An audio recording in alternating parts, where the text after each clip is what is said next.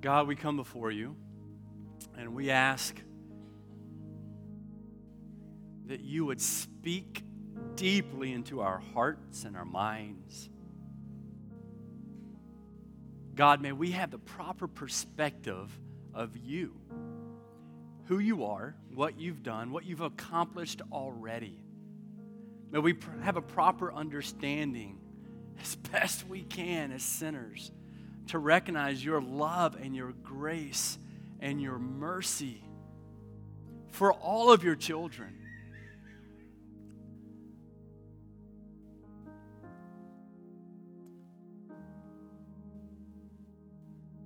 God, take your truth and your love and inject it into our heart. We love you, we praise you, and we worship you. Amen.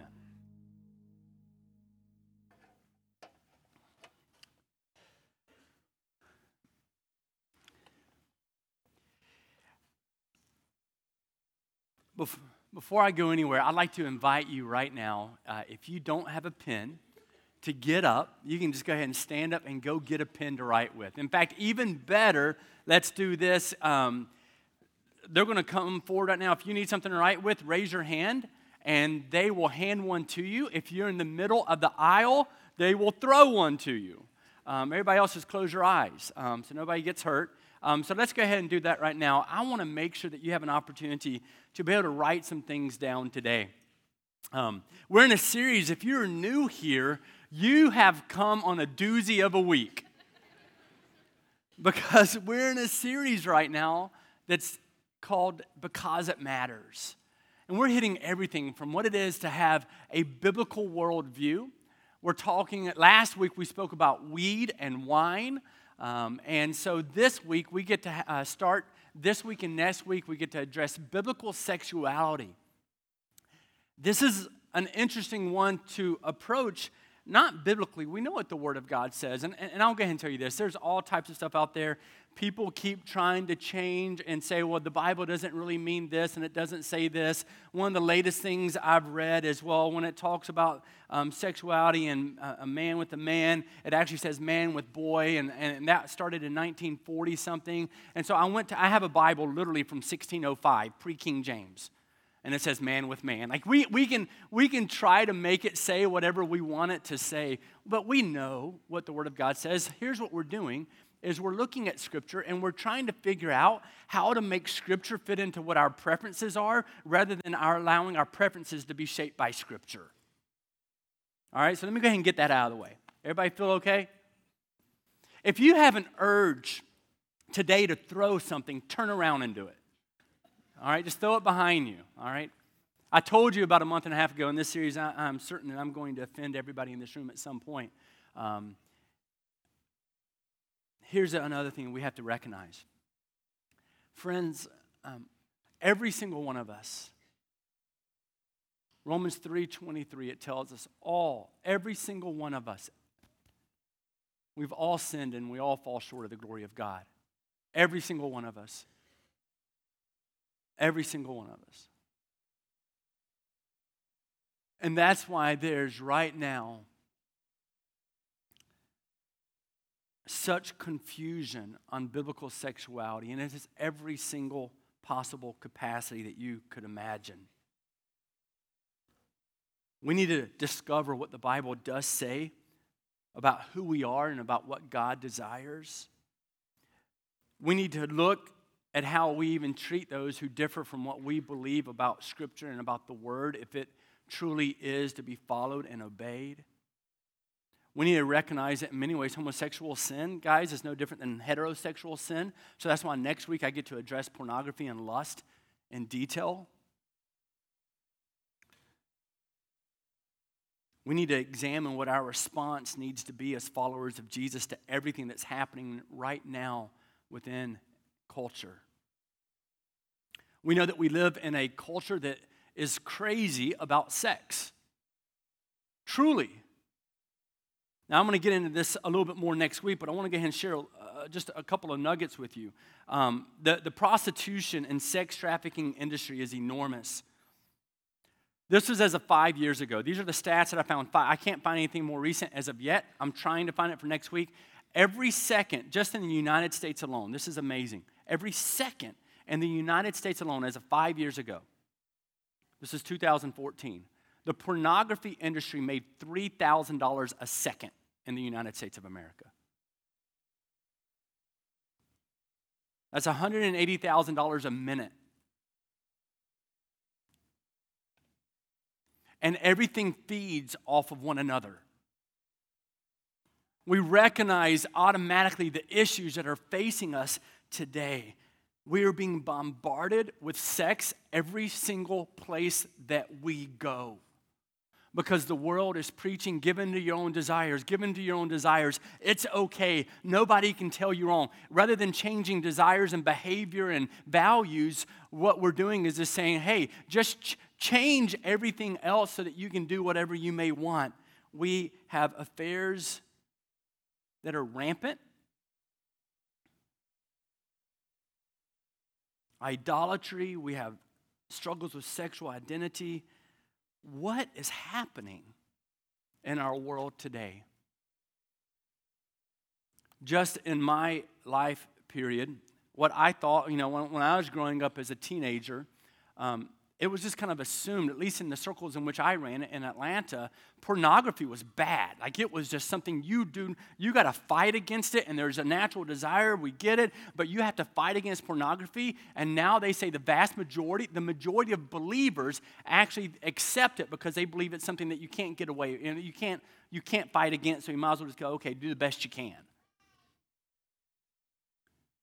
So what's happened in our world, and it's just not—it's not about heterosexual or homosexual or transgender, and it's not necessarily even about idolatry. Guys, I want to tell you right now. Here's the real problem. Are you ready for the real problem? It's one word. You ready? The real problem is sin. Sin's the problem. Now, I don't want to cheapen the topic, but the problem isn't necessarily homosexuality. That's a symptom. The problem isn't pornography. That's a symptom. The problem isn't lust or pride or a struggle with identity. Those are all symptoms. The problem is sin. That's why I started the entire series with this thing called a biblical worldview, and you have creation. You have the fall, that sin where we brought it in and we ushered in. We allowed ourselves to say, hey, we want what God has, and we want to have His authority in our own lives. But then we also have redemption, and we also have something called restoration. Creation, fall, redemption, restoration. That's the real problem. And as long as we act as though God needs to save us just from one sin in our lives, we're going to struggle. Because we don't need God to save us from one sin. We need God to save us from every sin. And the beauty of the gospel is this. Is that all who profess faith in Him, He says, I have. Isn't that good news?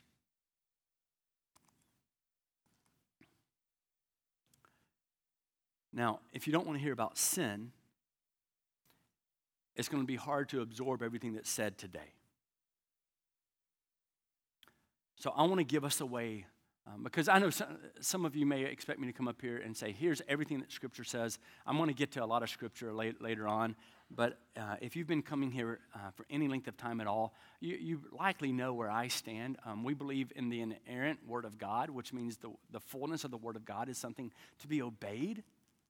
And even though a lot of times those very things are something that I personally struggle with, it's still worth fighting to obey it because of the beauty of God's power. It's why Isaiah 55, 8, and 9, we're asking everybody to memorize it, understanding that His ways are higher and His thoughts are greater, and so we succumb to those. We submit to His thoughts and His ways in terms of our own behavior and our own value.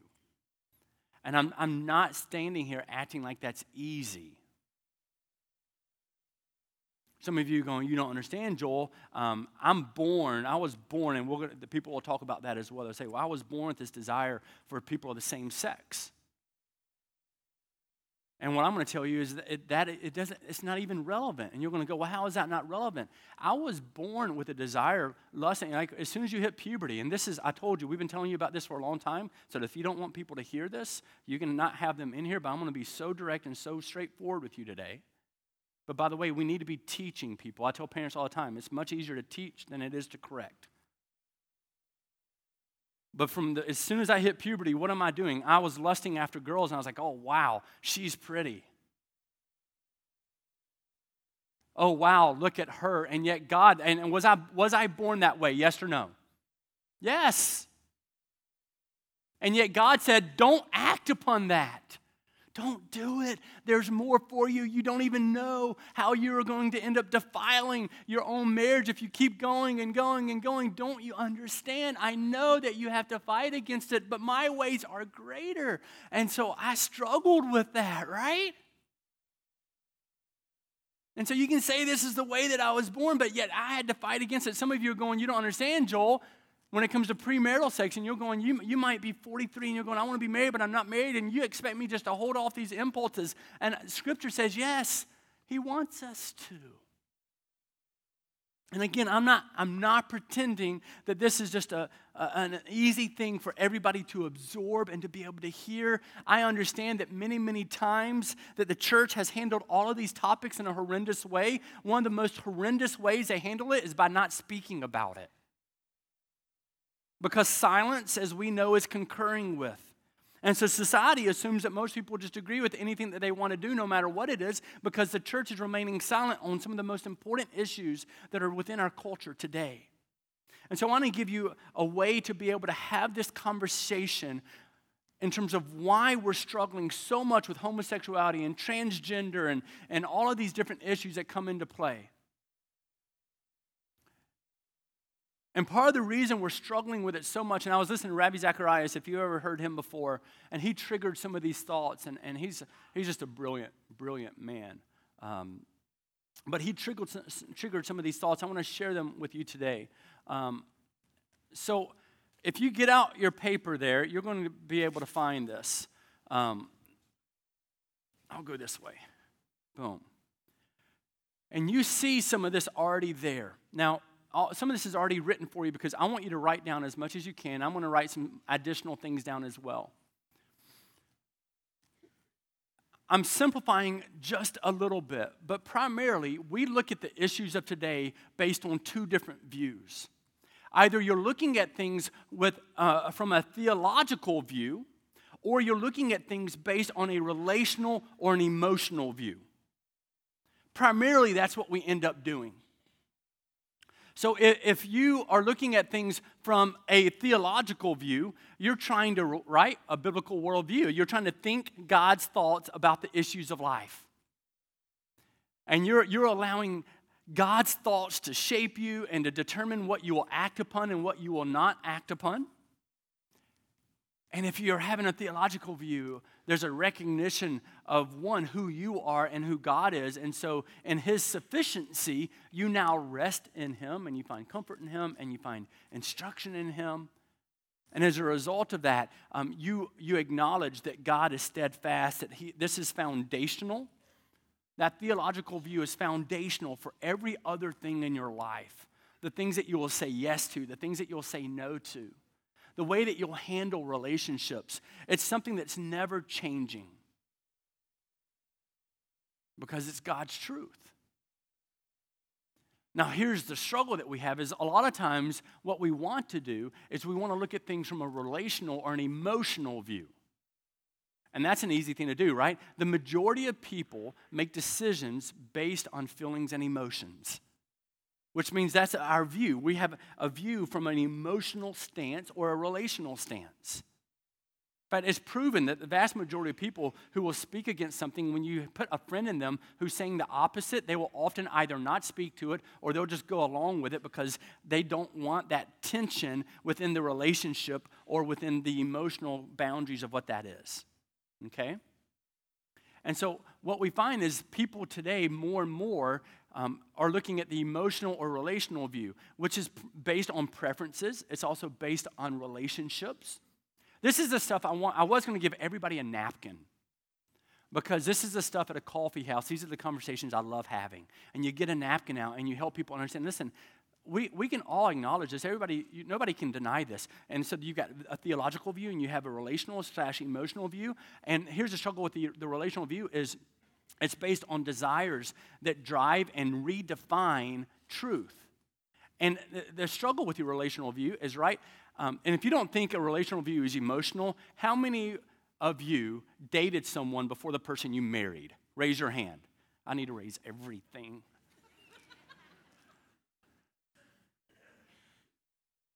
So why am I not with them? Because that's an emotional thing, and it shifted, right? It changed.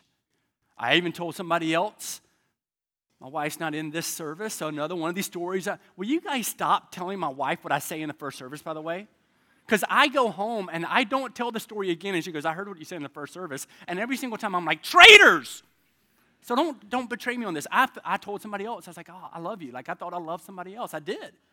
But that shifted as we kept learning more about each other, and that changed. Why? Because it's emotional and relational, and it's moving, and it alters, and it shifts.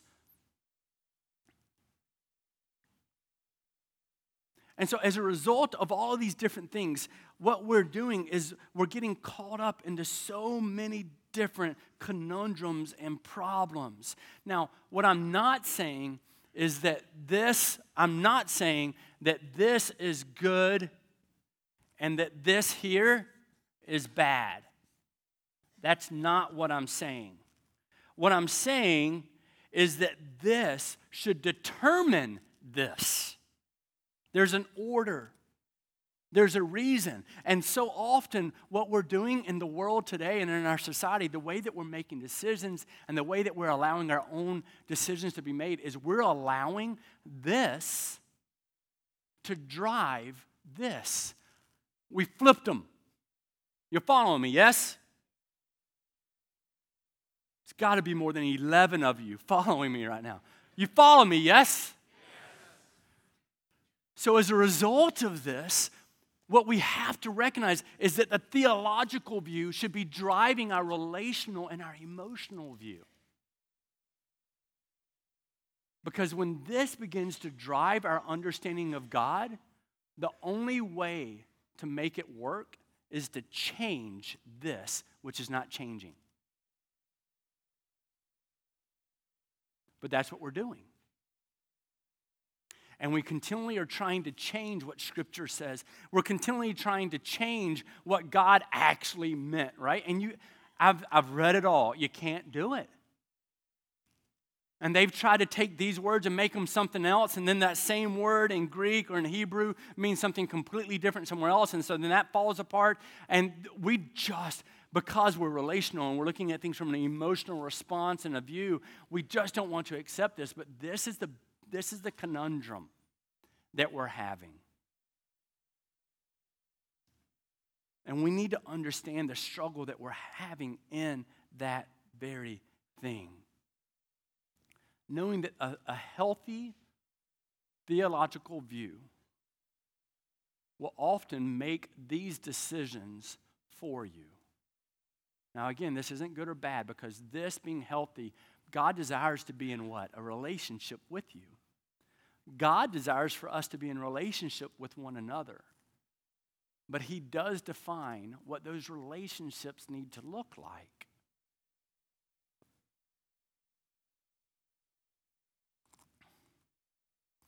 Now I know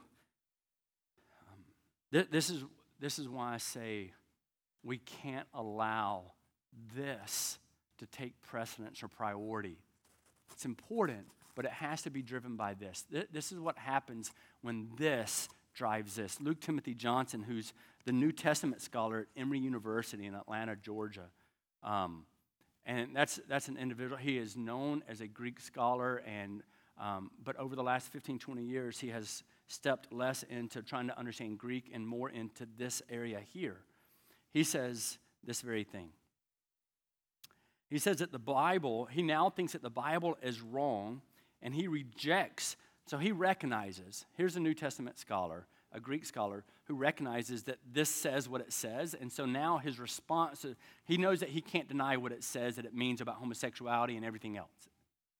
And so what he says is, well, then just those sections are wrong because there are certain portions of Scripture that does not embrace our emotions and our experiences of self.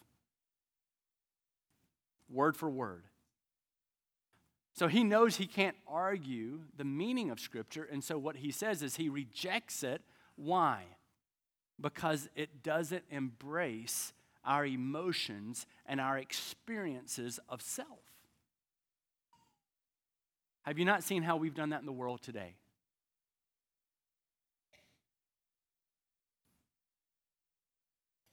So here's what I want us to do. Let's look at 1 Corinthians chapter 6.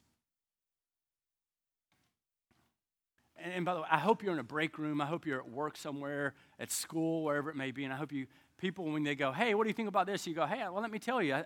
Here's the struggle is, you know, God wants us to see everything from a theological view, a healthy view of what he wants. But it's so hard to not look at things in a relational or emotional view. But we have to make sure the theological view is first. And that'll impact the decisions that we make, right? Well, are you telling me then that I can't have these experiences and I can't have these desires? And you simply say, what I'm telling you is I understand that that's a result of sin in our own lives, the fall. But yet God is saying he's got a different way. That's what I'm telling you. And that's the only way you can fully walk in him is to walk in obedience with his word. Right? Isn't that the conversation that we should be having every day?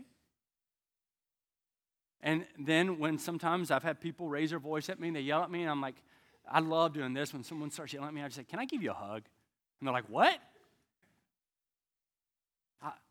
God loves you. I love you too, but I'm just telling you, this is what he has for us.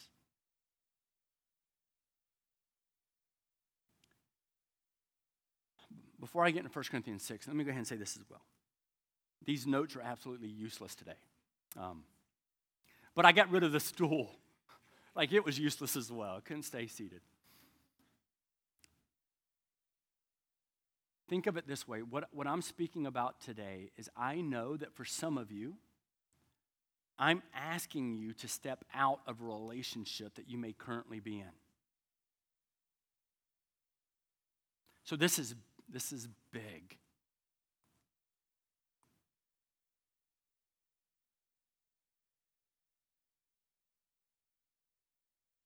I love every single one of you in the name of Jesus Christ. And what I'm telling you is I so firmly believe in the Bible and in his word and his truth that I'm asking for some of you to step out of a relationship that you're currently in, and we'll help. We'll do what we can. I'm not saying we'll do it perfectly because we are messed up as well. That's why I started with Romans 3:23. We've all sinned and fall short of the glory of God, but we'll help. And I'm not saying that's easy to do. And you're going to say, you're asking me to deny my natural intention and my natural desire. And I'm going to say yes if it's against the word of God, because I trust that God, who is never changing, who is always, is greater.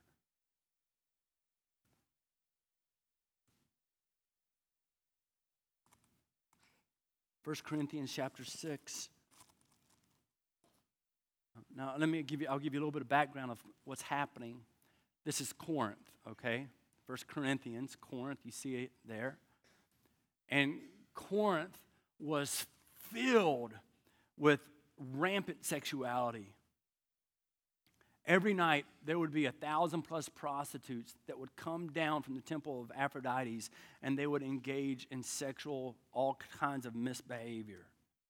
It was a horrible place. What we're experiencing now, by the way, and you look at where it's gone in the last 10, 15 years, right? And the next 10 years is scary where this country will be.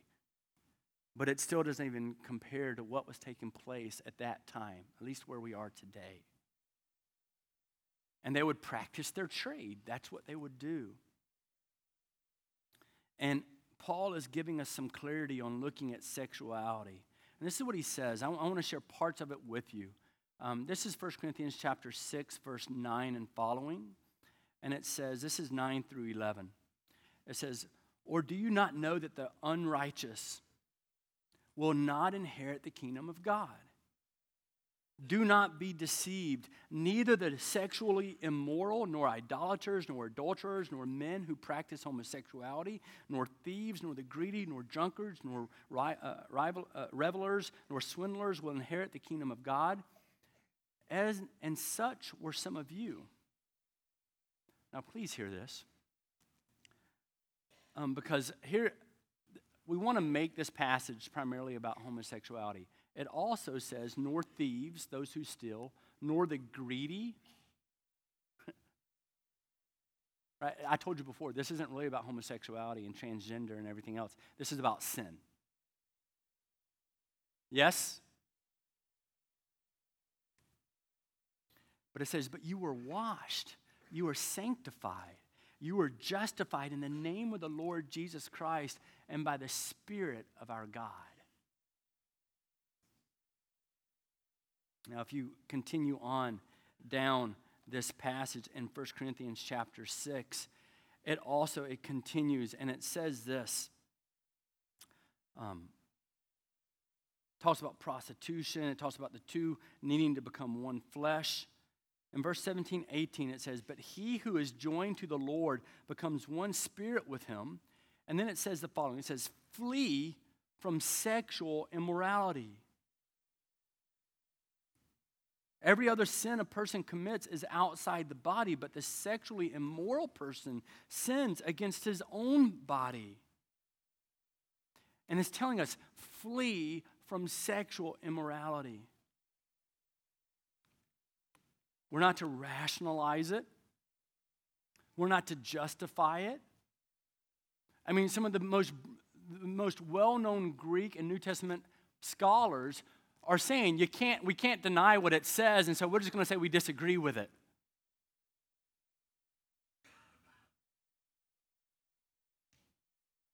Guys, sexual immorality, maybe you need to understand what this even is. Sexual immorality is anything sexual outside of marriage between a man and a woman.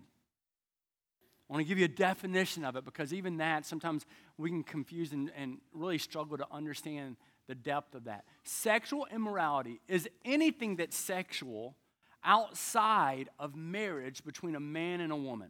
That's sexual immorality. That includes pornography, that includes lust, that includes heterosexual relationships and affairs and everything else, right? That includes many of you are in an emotional relationship that is not healthy with someone of the opposite sex, and you're married, and that's sexual immorality, because of the place that you have gone there. So the definition of sexual immorality is anything sexual outside of marriage between a man and a woman. Anything that's sexual outside of a marriage, that marriage is between a man and a woman. And so why, again, do we struggle with sexual sin? Because sin causes us to choose self over choosing Jesus. That's why. So we find this in 1 Corinthians 6. Another passage that we find this in is Romans chapter 1, where I want to spend more time today. Romans chapter 1, go there with me if you would. Matthew, Mark, Luke, John, then Acts, and then you have the first letter from Paul, Romans. In the New Testament there, Romans chapter 1. And it's... This means so much to me. I referenced this story one other time. As many of you know, this last summer, my wife and I were able to go over to England, to London, and to Dublin as well, and Ireland. And as we were there, the very first day, just the different conversations that I'm overhearing and the different things that I'm seeing, I was just burdened. And God had already told me what he wanted me to do on the sabbatical that I had, and that was one is I was going to write out the book of Romans. And because I think when you write it out or type it out, it's a different thing than just reading through it. And so that was part of what I was doing every day.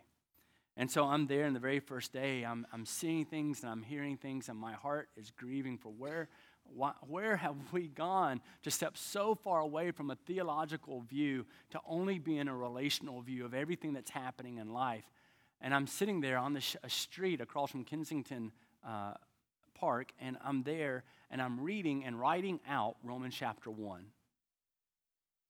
And I said, wow. Paul is writing this, by the way, from Corinth. Now, I already told you a little bit about Corinth, and so he's very aware of everything that's taking place around him. And one of the themes of this book of Romans is that about the righteousness of God being available to anybody who comes to Christ through faith. And yet he's seeing all of these things that are hindering people from coming to Christ through faith. And they're not coming to faith because they're allowing their preferences and their emotions to dictate their understanding of God rather than allow God to dictate and to guide their emotions and their preferences. That's what's happening in the world today.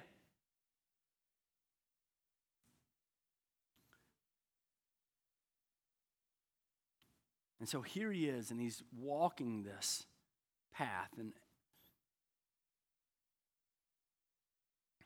he's recognizing that everybody needs to profess Christ as Lord and Savior because of the sin that we have in life.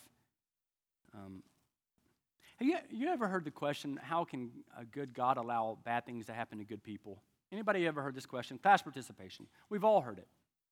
That is such a bad question, friends. Like when people ask you that question, will you just say, hey, can we just stop for a moment? Because here's the assumption. Everybody assumes that they're good. That's the problem with that question. It's not the fact that God is good. The struggle with that question is that you're assuming, anybody who has that question, you're assuming that you're good. And yet Romans tells us, right? We know this chapter 3, I hope this is right, chapter 3, verse 9 and 10. Romans 3, 9, and 10, it says, no one is righteous, not even one. And so to ask, why does God allow bad things to happen to good people? You're assuming that you're a good person. We recognize, here's the gospel message, none of us are righteous, none of us are good, and yet God gave us everything through his son for anybody who has faith in him. The real question is, how could God redeem us from the pits of hell when we're not deserving? And so some of you, we need to process all this different. I think Paul is trying to help people understand this as he jumps into Romans chapter 1. Romans chapter 1, one of the things it says, verse 18 and following, it says, for the wrath of God is revealed from heaven against all ungodliness and unrighteousness of men, who by their unrighteousness suppress the truth. So it says, we already know that chapter 3, none of us are righteous, we are all unrighteous. We're all sinners. We all have mistakes in our lives. And yet it says that those who are unrighteous are suppressing the truth. Those who are giving in to certain sins in their own lives, it doesn't matter what it is. What we're doing is we're suppressing the truth. I hope this visual helps you. Because again, the goal is for you to walk out and start having the conversation. Verse 19, for what can be known about God is plain to them because God has shown it to them. For his invisible attributes, namely his eternal power and divine nature, have been clearly perceived ever since the creation of the world and the things that have been made, so they are without excuse. And listen to verse 21. For although they knew God, they did not honor him as God or give thanks to him, but they became futile in their thinking, and their foolish hearts were darkened. Verse 24, therefore God gave them up in the lust of their hearts to impurity, to the dishonoring of their bodies among themselves, because they exchanged the truth about God for a lie, and worshiped and served the creature rather than the creator. Verse 26, for this reason God gave them up to dishonorable passions. It says, for their women exchanged natural relations for those that are contrary to nature. The men likewise gave up natural relations with women and were consumed with passion for one another, men committing shameless acts with men and receiving in themselves the due penalty for their error. And so what I'm here to tell you now is that if you are embracing a lifestyle that is outside of God's design between a man and a woman, I'm first here to tell you this, God still loves you, amen, and God has more for you. And that means I'm asking for some of you, yes, once again, to step out of a relationship that you're currently in. Here's what this passage is telling us. Please hear this. Sin disorders our heart and disorients our thoughts. That's what we're seeing happen in Romans chapter 1. In Romans chapter 1, we're discovering that sin disorders our hearts. It is disorienting our thoughts and making us think differently. Even as we look at this, we go, wow, now all of a sudden these things are determining who this God is, and yet God is never changing. We've exchanged God's plan for our preferences. The praise of God has been exchanged for the pleasure of flesh. The praise of God has been exchanged for the pleasure of flesh. Now look at just Romans 1:21 that I read earlier. Romans 1:21, I want you to contemplate this. This is so amazing for us to see. It says, for although they knew God, they did not honor him as God or give thanks to him, but they became futile in their thinking, and their foolish hearts were darkened. Now, what I would tell you is that this is a great verse to understand where we are today in our world. It's a great, if you just need one verse, right, to go to, this is a great passage to be able to understand in the process. This is what it's doing. It says the following. Here's the process that's in this verse. There's four processes that you find in Romans 1, verse 21. It says the following. It says the people, they had a knowledge of God. It says they knew God. So here's the first thing. Please make sure this is a great time. Write this down if you want to. Because again, what are we trying to do? We're trying to walk out of this place and let everybody know that they are loved by God, but we're wanting to have a conversation with them about who God is and what he really desires. Isn't that the right way to go for the believer? That's the right way to go. So here in Romans 1:21, it says they had a knowledge of God. But then it tells us, number two, that they refused to honor him, though. Why? Because really, if you look at verse 21, they were opposed to his character. If you look at all, they didn't like what God was asking. Right? It's like the kid who you say, hey, will you go clean your room? And then 20 minutes later, you go, why don't you clean your room? They said, we didn't want to. They just didn't like what you asked, so they didn't do it. Doesn't disobedience primarily come because you don't like what's being asked of you? If you liked what was being asked of you, you'd be like, I'm in.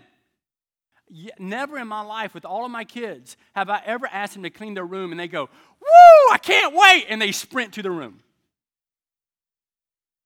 And if that's ever happened to you, next week you're teaching parenting up here. I've never had, and I've had, yes, sir, and they walk. While I know they are walking, they're going, oh, I can't believe he asked me, right, or something. That's what we're no different as we grow. And so as a result, they had a knowledge of God, but then they refused to honor him because God was asking them to do something they didn't want to do. They were opposed to the character of God. When you're being disobedient to God in something that you know he has instructed, what you're saying is, I don't like your character, God.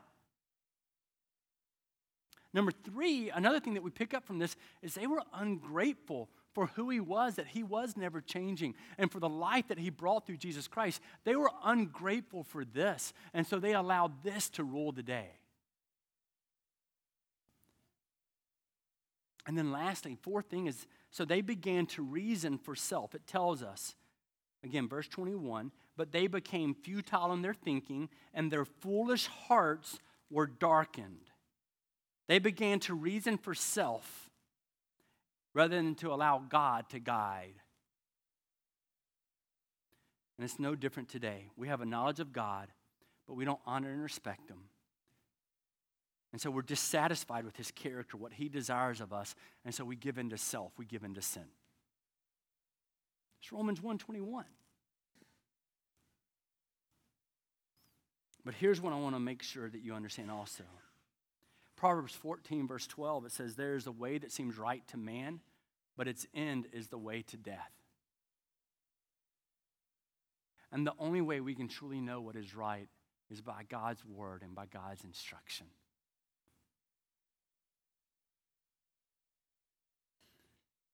That's the only way. And what we do is we're just taking one small step and one small step, right? We talk about that a lot, is that you got Satan on one end and God on the other, and the more times, Satan doesn't want you just to abandon everything you've ever known and run that way, because he knows that's not going to happen overnight. But if he can just get you to take one small step toward him, and then another small step toward him, and then another small step toward him. People are wanting affirmation or who they already are, rather than transformation by God.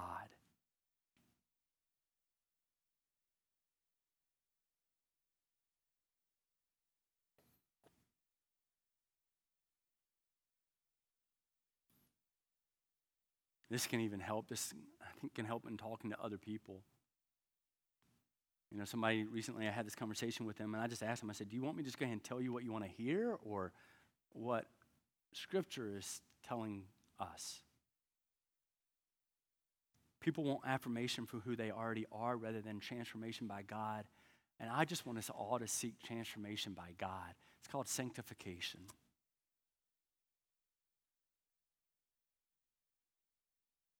It's trusting that his ways really are higher and greater than our own. Friends, what we cannot do is this. We can't declare, and it's right there, make sure you fill this in.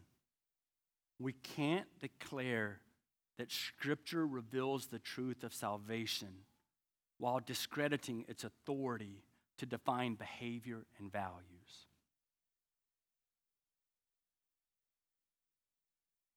We can't declare that Scripture reveals the truth of salvation while then discrediting its authority to define behavior and values. And I know it's easy to do.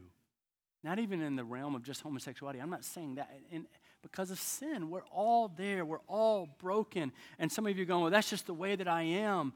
And I'm saying that you claiming that that's just the way that you are doesn't justify any action when God says, I want to make you a new creation in Christ. And part of that new creation is saying, yeah, you may struggle with that desire your entire life, but that means you struggle with it because you want to give glory to God.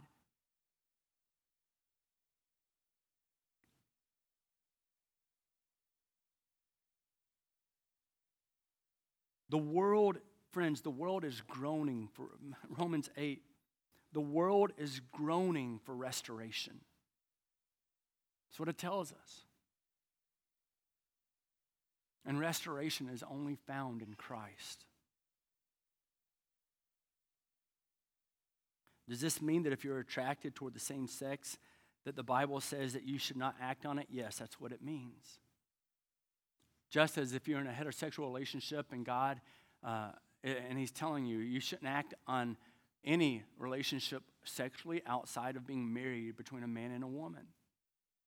He's saying, don't do it. Don't bring pornography into your bedroom, even if you're married. Don't do it.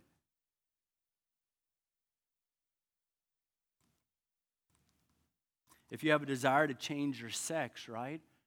That's rampant now. By the way, one of the largest things that's happened, one of the things, the trends that's taking place is now there are clinics coming up all through Canada and already in the Middle East for people to reverse sex changes because they recognize that never brought the fulfillment that they wanted it to bring.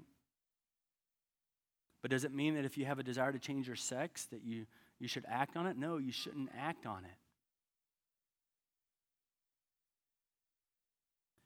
What we need to be doing is praying that God would work in our heart.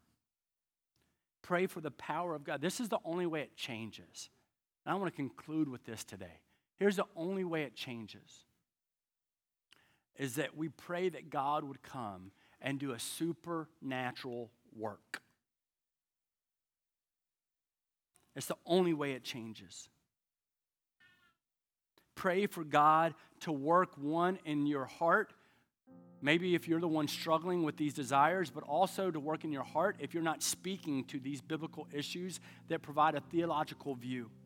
Pray for God to work in your heart. Pray for the power of God to do a supernatural work in your life.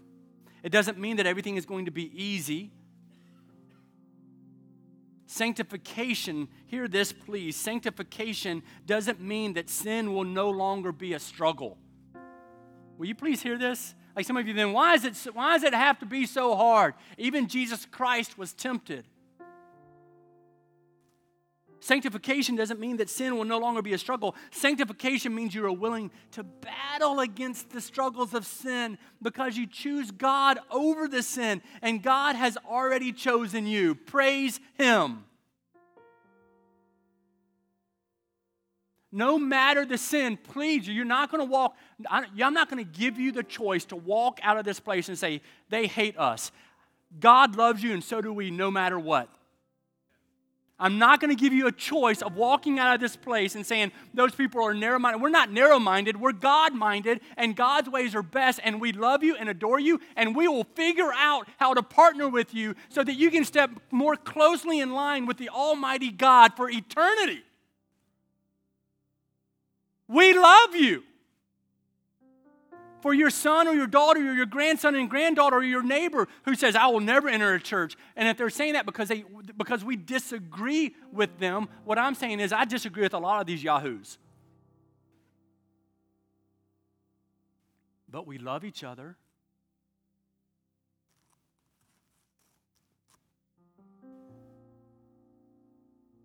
Embracing Jesus. That's what it's really all about, right? Embracing Jesus. And if we embrace Jesus, it means that we want to retaliate against anything not in line with God's word and God's truth, and we want to run toward transformation. I love this last portion of the passage, 1 Corinthians 6, that passage I started with. I just want to read verse 14. Let's throw that up for them. This is so good. It says, and God raised the Lord and will also raise us up by his power.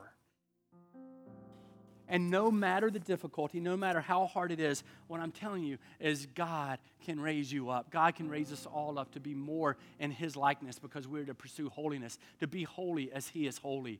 2 Timothy chapter 2, to be holy so that we can be a representative of who he is.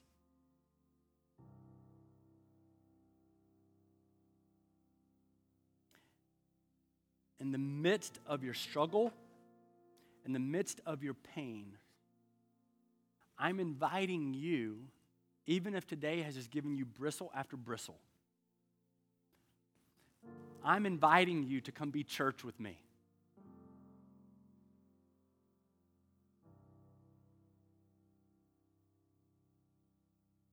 So that this always takes precedence over this. God, I come before you. In the name of Jesus, and I give you thanks for your love.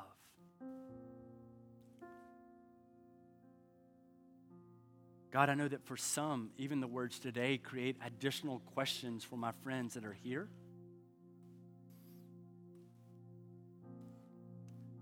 But I'm praying that every single one of us here today, that we would find comfort in the name of Jesus.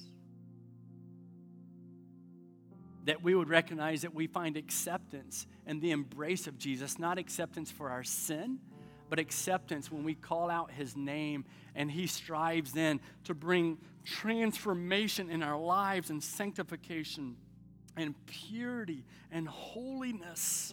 God, may we chase holiness and may we rest in you.